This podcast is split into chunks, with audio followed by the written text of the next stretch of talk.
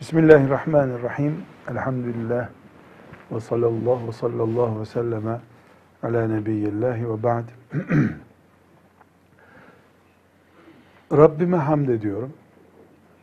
Ben bir grubun başı, şirketin dispiratörü, bir örgütün temsilcisi, bir şirketin pazarlamacısı, bir partinin işte filanca görevlisi gibi hiçbir bağlayıcılığım, etiketim olmadan burada sizin önünüzde duruyorum. Siz de benden hiçbir şekilde maddi bir beklenti içinde olmadığınız, hatta yarhamukallah, hatta doğru dürüst böyle bir ilim de almayacağınızı bildiğiniz halde sadece Allah-u Teala'nın rızasına yakın oluruz umuduyla ben ve siz bir araya geldik. Elhamdülillah. Yatsı namazında camide buluşanlarla bu alt paydada incelendiğinde hiçbir farkımız yok arkadaşlar. Rabbime hamd ediyorum, şükrediyorum. Bu nimetin devamını da nasip buyurmasını istiyorum Allah'tan. Elhamdülillah, insanların parayı ilahlaştırdığı bir zamanda, paranın olmadığı bir ortamda beraberiz. Herkesin kendi grubunu eksen edindiği bir zamanda, Allah'ı ve Peygamberini aleyhissalatü vesselam gaye edindik, bir aradayız. Bunlar nimettir ve her nimet gibi şükür yapılması gerekir. Ben sözlerime başlamadan nimetini Rabbimin itiraf etmiş olmak için böyle bir başlangıç yapmış olayım. Kendi adıma ve sizin adınıza da elhamdülillah diyorum. Bu arada bir arada bulunduğumuz için.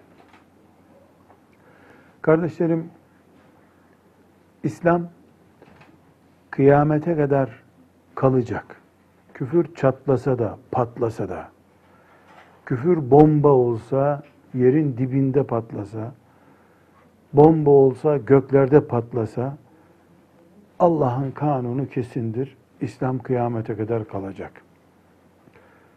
Bu sebeple İslam hiçbir şekilde önlenemez.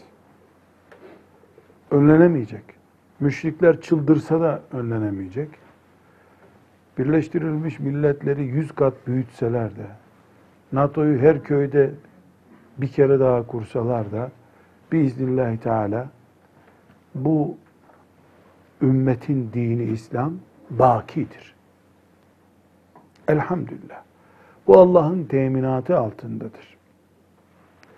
Ancak ümmeti Muhammed'in bütün olarak şeriatımızın, İslam'ımızın bir blok olarak kıyamete kadar kalacağı garantisi şeriatımıza ait bazı inceliklerin zaman zaman unutulması, ikinci plana itilmesi gibi yanlışların olmayacağını da göstermez.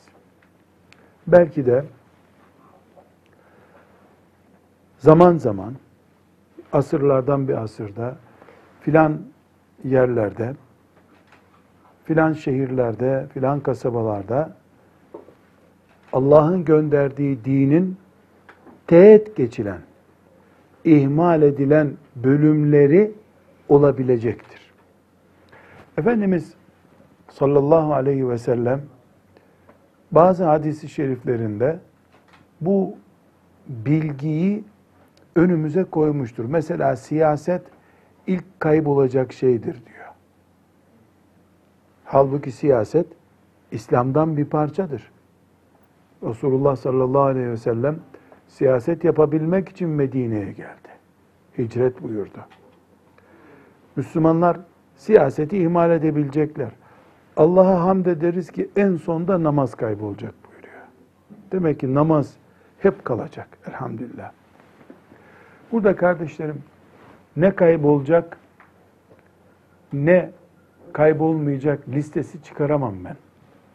Allah bilir neyle imtihan edecek bizi de, öbür nesli neyle imtihan edecek. Yalnız iki şeyi bilmemiz gerekiyor. Birincisi, köylüler bu sene soğan ekerler. Soğan bol olunca da para etmez, tarlada çürür kalır. Öbür sene de hiç soğan ekmezler. Geçen sene para etmedi diye. Bu sene soğan bakarlar ki 1 lirayken 4 lira oldu. O sene herkes soğan eker gene. Seneye gereğinden fazla piyasaya soğan sürülünce gene para etmez. Bu zavallı köylüler ömür boyu hep böyle zarar ederler. Tabii bu devletin tarım politikasının zafiyetinden kaynaklanıyor.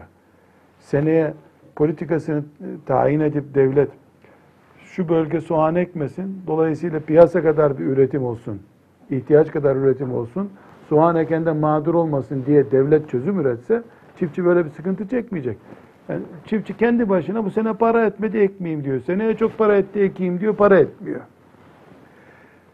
Ama bir tarım politikası, vatandaşın menfaatini düşünen, ithalatçı para kazansın diye zengini kollayan bir politika değil. Vatandaşını düşünen bir politika, siyaset izlense bu sorun yaşanmayacak. Bunun benzeri nedir biliyor musunuz kardeşler? Müslümanlar Allah'ın şeriatından unutturulmak istenen bölümü o sene hemen canlandırma politikası gütseler, şeytan ve şeytanın yardakçıları, şeytanın oyununa alet olanlar İslam'dan bir şey koparamayacaklar. Şeytan ve şeytanın adamları İslam'ın A bölümünü yontmaya başlıyorlar. Nedir A bölümü? Mesela Kur'an eğitimini sulandırıyorlar. Bütün Müslümanların Kur'an'a yönelip o açığı kapatmaları lazım. Sonra geliyor devlet, Kur'an'a senelerce düşmanlık yapan, ezanı susturan devlet, 10.000 Kur'an kursu açıyor aynı haftada, aynı senede, aynı dönemde. Müslümanlar da her köyde bir Kur'an kursu açıyor. Yanlış politika. Bu sefer soğan para etmeyecek seneye. Ama Müslümanlar mesela sanattan kopuk bir dönem yaşıyorlar. Kur'an kursunun bol olduğu zamanda. Bir grup Müslüman o açığı kapatması lazım. Ekonomiyle ilgilenilmiyor. Bir grubun o açığı kapatması lazım. Aksi takdirde herkes aynı dönemde aynı işe yığılınca işte köylülerin soğan ekmesine benzeyen bir genel bakış, kuş bakışı planlanmamış olmaktan kaynaklanan sıkıntı üretiliyor. Bu birinci madde kardeşlerim. Şeriatımız şeytan tarafından, yani İslam'ımız şeytan tarafından kökten kaldırılamayacak, bu belli bir şey. Bunu şeytan da biliyor. Kafirler de biliyorlar bunu. Kökten İslam giderilemez. Ne yapıyor? Kadın bölümünü yıpratıyor. Ne yapıyor? Muamelat bölümünü yıpratıyor. Ne yapıyor? Hududullah'ı çiğnetmeye çalışıyor. Ne yapıyor? Cuma namazını engellemeye çalışıyor. Ne yapıyor? Zihinlerde akidevi arızalar meydana getirtiyor. Ne yapıyor? Meleklere imanı sulandırıyor. Ne yapıyor? Kadere imanı sulandırıyor.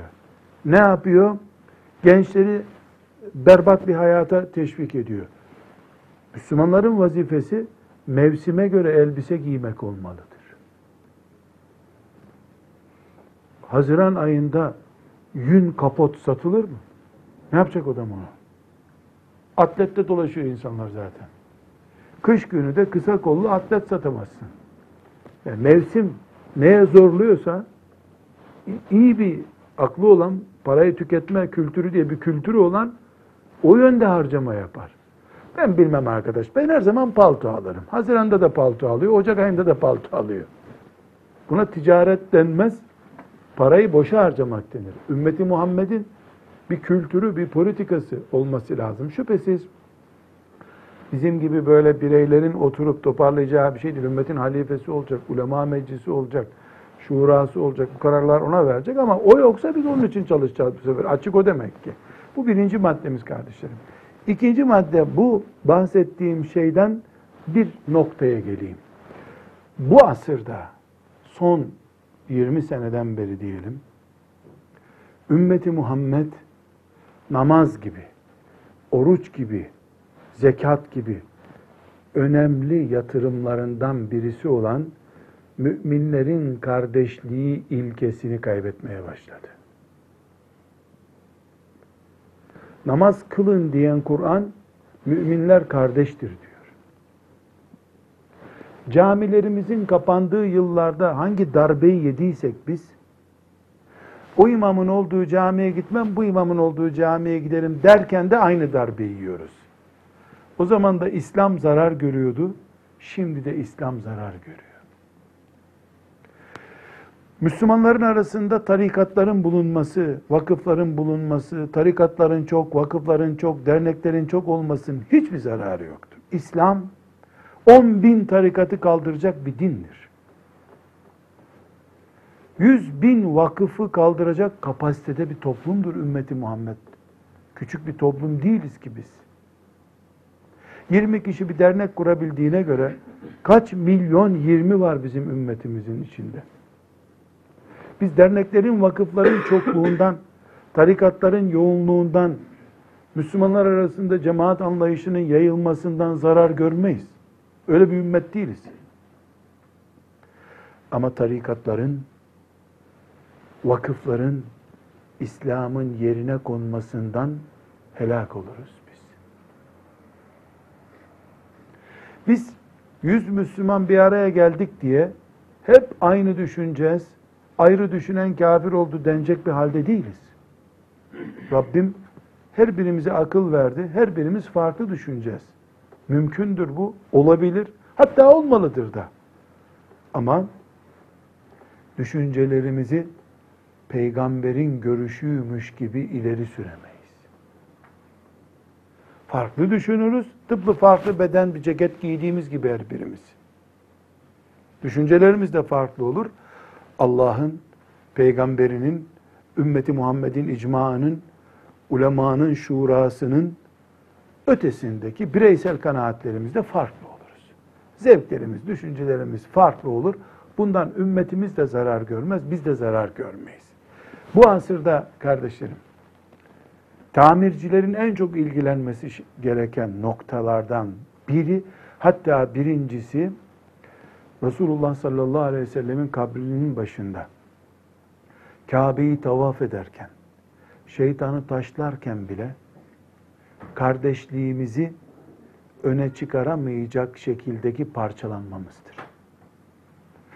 Bu her vilayette Müslümanların 50 tane vakfının olmasından kaynaklanmıyor. Vakıf 2 tane de olsa, 1 tane de olsa, tarikat 1 kişilik de olsa, 1000 kişilik de olsa, orijinalin o olduğu, gerisinin taklit olduğu safsatasından kaynaklanıyor. Kendimizi öne çıkarıyoruz. Grubumuzu öne çıkarıyoruz. Halbuki Allah öne çıkmalıydı. İslam öne çıkmalıydı. Hiçbir şekilde İslam'a çok hizmet ettiği için A veya B şahsı öne çıkmamalıydı.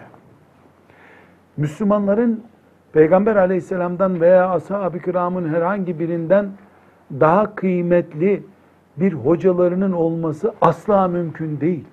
Hiç mümkün değil. Ashab-ı kiramdan daha kıymetli hocası varsa günün birinde Müslümanların zaten kıyamet yaklaştı demektir. Bu sebeple kardeşlerim bugün madem Rabbim bizi hiçbir maddi beklentimiz olmadan sadece Allah rızası için birbirimizi sevdiğimizden dolayı bir araya getirdi. Elhamdülillah dedik bu nimetine. O zaman evlerimizden başlayarak, sonra bu tür vakıf çalışmalarımızdan devam ederek, ümmeti Muhammed olup bir araya geldiğimizde bu kardeşlik düşüncemiz, Allah için bir araya gelip aynı Kabe'yi tavaf eden müminler oluşumuz zarar görüyor mu? Yoksa biz kendi eksenimizde döndüğümüz halde Kabe'nin ekseninde döndüğümüzü zannedip aldanıyor muyuz? Kabe'nin etrafında dönülünce tavaf olur. Bir insan Hacerül Esved'in önünde dursa, kendi ekseninde dönse Kabe'nin etrafında dönmüş olmaz ki. Bu dernek, bu vakıf, bu tarikat, bu hoca efendinin tefsir dersi, fıkıh dersi, hadis dersi neyse 5 senedir burada. 5 seneden beri bu semtte İslam ne kadar yükseldi, bu grup ne kadar yükseldi? Bahsettiğim sonuç buradan anlaşılacak. Meyhane sayısından, gençliğini harap eden insanların sayısına varıncaya kadar, ailedeki huzur mantığımızdan, camideki huşuğumuza varıncaya kadar, İslam diye bütün ümmeti Muhammed'in ortak değeri olan şeyler, huşu içinde namaz kılmak, ümmeti Muhammed'e ait bir kavram. Kur'an'ımız, ailelerimizi sükun bulmanız için, huzur bulmanız için gidin dediği yer olarak bize gösteriyor evlerimizi. 20 sene önce biz burada tefsir dersine başladığımızda, hadis dersine başladığımızda bu vilayette Müslümanların çok bunaldım, eşime gideyim rahatlayayım deme oranı neydi? Şimdi nedir? Biz burada tefsir dersi 20 kişiyle yapıyorduk. Şimdi 3 sene sonra 220 kişi olduk. Allahu Ekber, İslam geliyor. Ne kadar güzel. Dur bir dakika. Sen bunu yaşadığın şehre paylaştırdığın zaman bu oran böyle mi? Yani 27, 220 oldu mu? Hayır. Sen bu derse başladığın zaman boşanma oranı %15'ti. 2 sene sonra %20'ye çıkmış boşanma oranı. Sen bu dersleri başladığın zaman 10 düğünden 2 tanesi mevlüt okunarak, vaaz yapılarak yapılıyordu. Şimdi 10 düğünden 10'u da çalgıyla yapılıyor. Sen bu derse başladığın zaman herhangi bir camide sabah namazında 20 kişi vardı. Hala 20 kişi var. Sen büyüdük diyorsun ama bu topluma paylaştırıldığında toplum büyümemiş. Hücre değilsin sen. Yani ümmeti Muhammed'in içinde bir parçasın. Bu ne demek oluyor? Ben ümmetin içinde bir parçayım demek şu. Kol benim bir parçam. Kolum mükemmel ya. Şu kola bak be. Yani 100 kilo kaldırır ama kalbi çalışmıyor. Kalp çalışmadığı için kol boş bir parça gibi duruyor. Bizim kalbimiz, ibadetlerimiz, cihadımız, Rabbimiz ne emrettiyse bize. Her şey bizim için geçerli. Bu sebeple kardeşlerim, köylü kardeşlerimiz bu sene soğan para etmedi diye ekmiyorlar. O sene para ediyor. Bu sefer öbür türlü ediyor diyoruz ya. Bunu kendimize örneklendirelim. Bu ülkede ya da ümmet olarak yaşadığımız her yerde biz şeytanın ve şeytanın adamlarının açtığı açıkları mı kapatmaya çalışıyoruz? Yoksa yapması hoşumuza giden işleri mi yapıyoruz? Eğer yapması hoşumuza gittiği için iş yapıyorsak, mesela İslamlaştırmak için özel okul açıyoruz. Açıyoruz özel okulları ama özel okulda biz holding olduk, hala gençlik Kur'an'dan uzak. Hala uzak. Neredeyse devlet İslam devleti oldu ama Müslümanların çocukları hala İslam'la bağ kuramıyor. Biz miyiz yükselen, holdingleşen, İslam mıdır gönüllere girip taht kuran? Eğer ölçü biz isek, o zaman İslam bir aile dini haline gelmiş demektir. Maazallah, afetin kendisi bu zaten. Buna afet diyoruz biz.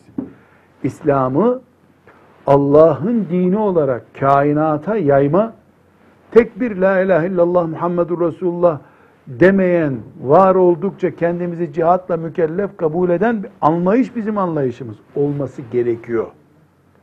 Bunun için kardeşlerim bir araya geldiğimizde birbirimize İstanbul'dan ne haber diye sorma yerine Burada nasıl gidiyor faaliyetler? Şu üye sayımız kaç kişi sorma yerine ümmetimiz ne durumda sormak zorundayız. Elhamdülillah bulunduğumuz yerde ümmetimizin ivmesi yükselmişse, ümmetimizin hareketliliği artmışsa Rabbimize hamd ederiz. Bizi kullanıyor demektir Allah bu işte. Ne güzel ya. Bizi bu dönemin açığını kapatmakta kullanıyor Allah. Aradığımızda buydu. Ashab-ı kiramı şirkin başını ezmek için kullandı Allah. Sonraki nesilleri, Ebu Hanife'nin nesillerini de ilmi yaymak için kullandı. Selahaddin'i de küfrün şımarıklığına bir tokat vurmak için kullandı. Öbür taraftan Sultan Fatih'i tuttu Allahu Teala, küfrün kalelerinden birini İslam'a teslim etmek için kullandı. Bize biçtiği rol de ezanı susturulmuş bir yerde ezanla kalkıp camiye giden bir nesil yetiştirmektir. Allah'ın şeriatının hududullahı reddedilmiş. Hacca gidenler bile Allah'ın hududunu, yani en ağır hükümlerini çok basit bir üslupla tenkit edebiliyorlar. Bu zamana Allah'ın konuşmasının yakışmayacağını söylüyorlar. Ölürken iman ettikleri Allah'ı diriyken görmek istemiyorlar. Şeriatını ayıplı kabul ediyorlar. Bu dönemde bizim hac kampanyaları yapmamız akıl kârı değildir. Umre kampanyası yapmamız akıl kârı değildir. Gençlerin sera serpa rezil oldukları, ahlakın sıfır olduğu bir zamanda Müslümanların paralarını umre yollarında harcamaları hangi şeriata göredir? Ne akıl kârıdır bu? Gençlerin internetten dünyanın her tarafındaki zina yollarına dadandıkları bir zamanda Müslümanlar umreyi değil, gençlerini düşünmek zorundadırlar. Gençlerin ahlakı sıfırlanmış bir ümmet, Kabe'de tavaf ederek, dua ederek açık kapatabilir mi? Bak soğan yok, piyasası düştü soğanın. Neredesin sen? Sen hala patates ekiyorsun. Bu bir vakıf görevlilerinin, ümmet adına bir araya gelenlerin düşünmesi gereken bir şeydir. Tabelaya İslam ismini yazmakla vakıf İslamlaşmıyor ki. İhtiyaç olan şeyi karşılamadıktan sonra sen herhangi bir ticari değer taşımazsın. İnsanların yumurta, süt ve peynire ihtiyacı varsa un sattığın zaman iflas edersin sen. Çünkü insanlar yumurta, peynir veya şeker almak için geldiler. Onun yerine un al derse niye alsın ki un adam? Şu anda ahlak erozyonu olan bir zamanda umre kıtlığı yoktur. Umre'ye 5 sene sonra da gidebilir insanlar. Umre ibadetimizi özellikle zikrediş nedenim çok uç bir örnek olarak durduğu için. Yoksa haşa umreyi maazallah mümin olarak ölmek isteyen birisi umreyi tahkir etmez. Ben umreyi tahkir etmiyorum. Zamanı mı diyorum? Yani cuma ezanı okunmuş, cumaya gitmek İslam'ın şairinden birisi, ey Allah'ım senin kitabına doyamadım ben, evde bir cüz Kur'an okuyayım dese iyi bir iş yapmış oluyor mu Müslüman? Cuma saatinde evde Kur'an okunur mu? İstersen 10 cüz Kur'an oku, ne olarak dirileceksin? Cuma'yı kaçırmış biri olarak dirileceksin sen. Yani bugün kardeşlerim, ben bir soru soracağım. Çocukları toplayıp mesela 100 tane lise talebesini toplayıp ilk 10 ders ne yapalım sorulduğunda hemen elif cüzü alıp çocuklara Kur'an mı öğretelim? Yoksa yavrum gel bakayım taharet nasıl yapıyorsun tuvalette bunu anlat. Bir de gusül abdestiyle ilgili bir doküman ver bize bakalım. Sen gusül biliyor musun lan? Hangisi daha önemli sizce arkadaşlar? Cünüp birine Kur'an öğretmek mi faydalı? Yani guslün ne olduğunu, ne zaman gerektiğini 15 yaşına gelmiş bilmeyen birisi. Kur'an öğretsen ne olur? Tevrat öğretsen ne olur? Cünüp Kur'an'a tutması haram onun zaten. Kur'an okuması haram. Namazdan bile önce gusül. Ama şimdi Müslümanlar soğan ekmenin zamanı değil. Geçen sene para etmiyordu soğan. Bu sene de ekmiyorlar. Gel bu çocuğa guslü öğretelim desen, ya boşver Kur'an öğretelim gibi. Kur'an büyük bir kelime çünkü. Kur'an büyük ama cünüp için tutabileceği bir kitap değil. Bir zamanlama politikamız olması lazım. Yani biz Allah için çalışıyoruz ama cuma saatinde cuma kıldır. Allah için Kur'an okunmaz. Vakti değil. Vakti değil bunun. Derler ki İbn Hazm isimli meşhur fakih kuvvetli bir fakih zattır. Rahmetullahi aleyh.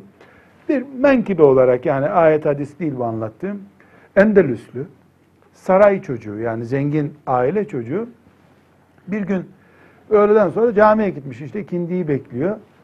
Oturmuş namazı bekliyor ama alim değil, bir şey değil, 15 yaşında genç biri. İhtiyarın biri yanaşmış, evladım demiş, sen Resulullah tanımaz mısın demiş. Nasıl tanımam demiş, camiye geldim görmüyor musun? Edepsiz herif demiş, tahiyyetül mescid kılsana ya. Geldin camiye, samanlık mı burası, oturuyorsun böyle demiş. Öyle bir şey mi demiş, tabii ya, kalk tahiyyetül mescid kıl, 2 rekat namaz kıl demiş. Kalkmış 2 rekat namaz kılmış, sünnete uygun bir hareket. Gene bir gün akşam namazına yarım saat var. Akşam namazına gelmiş. Hemen tahiyyetül mescide tutuşmuş. Yani uyardılar ya onu. Başka biri gelmiş.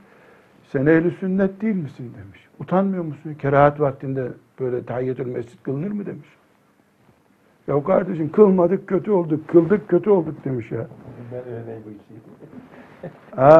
Mesele demek ki demiş öyle taşıma suyuyla olmuyor bu iş. Selamun aleyküm deyip yola çıkmış. Meşhur İbni Hazm'ın böyle yola çıktığı söylenir. Evet, tahiyyetül mescid önemli ama akşam namazına yarım saat kala harama yakın bir günah kılınmıyor. Ya vaktinde olmayan neyin kıymeti var? Acil vaka. Yani ben ayağım kırılmış, maazallah kaza geçirmişim, ayağım kırılmış, hastaneye kaldırılmışım. Sallamallahu cemi'an. Tutmuşum, doktor bana diyor ki ayağına sonra bakarız, bakalım senin tansiyonun nasıl? Kardiyolojiye bir gösterelim seni, kalp tedavisi. Yahu kalbim sağlam, ayak yok. Sızlıyor ayağım benim. Yani yanlış tedavi bu. Ama belki bu bize oturup Malatya'da, Erzincan'da, İstanbul'da, Ankara'da öncelikli konularımız nedir diye bir platform kurup Ümmeti Muhammed'in burada hangi şeyleri öne çıkarması gerekir diye aklı çalışan, söz edebilen 100 Müslümanla 3 aylık bir komisyon çalışması yapmamız gerekecek belki. Bize göre çok önemli olan bir şey belki önemli değildir. Çünkü vaka nedir diye bir komisyon kurup çalışmak gerekiyorsa o zaman bunu yapmak, önceliği tespit etmek gerekiyor. Kardeşlerim, biz madem Allah rızası için bir araya geldik, birbirimizden bir beklentimiz yok. Sadece Rabbimizin razı olacağı bir saat geçirelim diye biz buradayız. O zaman bu hakikatları bu şekilde konuşalım. Bu ümmetin bugünkü sorunları üzerinde çalışalım biz. Bugün dedik ki verdiğim örneklerde çarpık kabul edilebilecek bölümler var kardeşler. Cuma saati Kur'an okuyan Müslümanın komikliğini anlattım. Çocuğa Kur'an öğretmeden önce guslu öğretmek gerekir dedim. Çünkü cünüp Kur'an'a tutamaz. Belki çocuklarımızın oruçtan önce helal lokma diye bir kaliteli yaşam tarzını öğrenmeleri gerekiyor. Ramazan orucuna 10 yaşında başlamasındansa 10 yaşından itibaren haram rızık nedir, helal rızık nedir bunu öğrensin. Çünkü orucun kazası olur. Balığı değilse zaten farz değil ona oruç. Ama haram yiyen bir beden ateşe layık büyüyor. Ateş için beslenmiş bir et parçası olarak büyüyor. Allah muhafaza buyursun. Belki kardeşlerim bugün bu 2015 yılında öne çıkarmamız gereken, vakıflarımızı, derneklerimizi, gönüllerimizi birleştirmemiz gereken şey hepimizin ortak karar vermesi gereken şeydir. Belki küçük çocukları olan kardeşlerimiz kreşler açalım diye bir gayret içinde olacaklar. Büyük çocuklarıyla baş edemeyenler delikanlıları zabıt okulları açalım desin mesela. Ne bileyim yani belki bunların ortalaması bulunacak. Şehirden şehire farklılık olacak. Doğudaki kardeşlerimizin derdi başka, batıdakilerinin başka olacak. Tefsir dersi yapmak bunu sadece oyalamaktır arkadaşlar. Yıllarca hoca efendilerin bir slogan olarak kullandıkları ama hiçbir işe yaramamış bir sloganı ben size kullanayım. Kur'an'a dönmeliyiz. Sünnete sarılmadığımız için bu işler oluyor. Ay Allah senden razı olsun ya. Ben hastaneye gittim. Selamun aleyküm doktor bey, tedaviye geldim. Sağlıklı yaşamak lazım diyor. Ya tamam sağlıklı yaşayacağım da sağlıklı yaşayacaksın, sağlıklı yaşayacaksın. Ya nasıl yaşayacağım sağlıklı? Kur'an'a dönelim. Peygamber Aleyhisselam'ın sünnetine sarılalımın bir örneğini söylesene bana. Ne yapacağım ben ya? Neyle sağlıklı yaşamam gerekiyor benim? Demek ki biz bir tatlı slogan uydurmuşuz. Kim karşı çıkabilir ki? Kur'an hak kitabı. Vallahi doğru, billahi doğru. Ama nasıl Kur'an'a döneceğim ben? Yani sola doğru mu, sağa doğru mu dönünce Kur'an'a dönmüş oluyorum. Kendi kendimize kurduğumuz bir tuzak bu. Yani Kur'an'a dönelim sözü, sağlıklı yaşayalım gibi bir kelime. Sağlıklı yaşamayı sen bana tarif etsene, sabahleyin pekmez mi içmem lazım mesela? Sağlıklı nasıl yaşayacağım? Spor mu yapmam lazım? Tıpkı bunun gibi ucu açık, muğlak şeyler yerine acilen yapmamız gereken şeyleri kullanalım. Buna bir tane örnek veriyorum kardeşlerim. Ümmeti Muhammed olarak çimento kaybına uğradık biz. Kemiklerimizin kalsiyum kaybı gibi bir şeydir bu. Kalsiyum kaybettiğimiz için sık sık kemiğimiz kırılıyor. Biz ümmeti Muhammediz. Biz müminler olarak Allah'ın kardeş ettiği kullarıyız. Bu şuurumuz gitgide kayboluyor. Gitgide kayboluyor.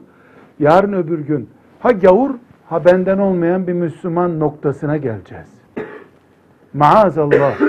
Ha gavur ha da bizim tarikattan, bizim gruptan olmayan Müslüman seviyesine geldik mi ne İsa'yı beklemeye gerek kalır ne de Deccal'ı o zaman. Kendi Deccal'ımız olduk demektir.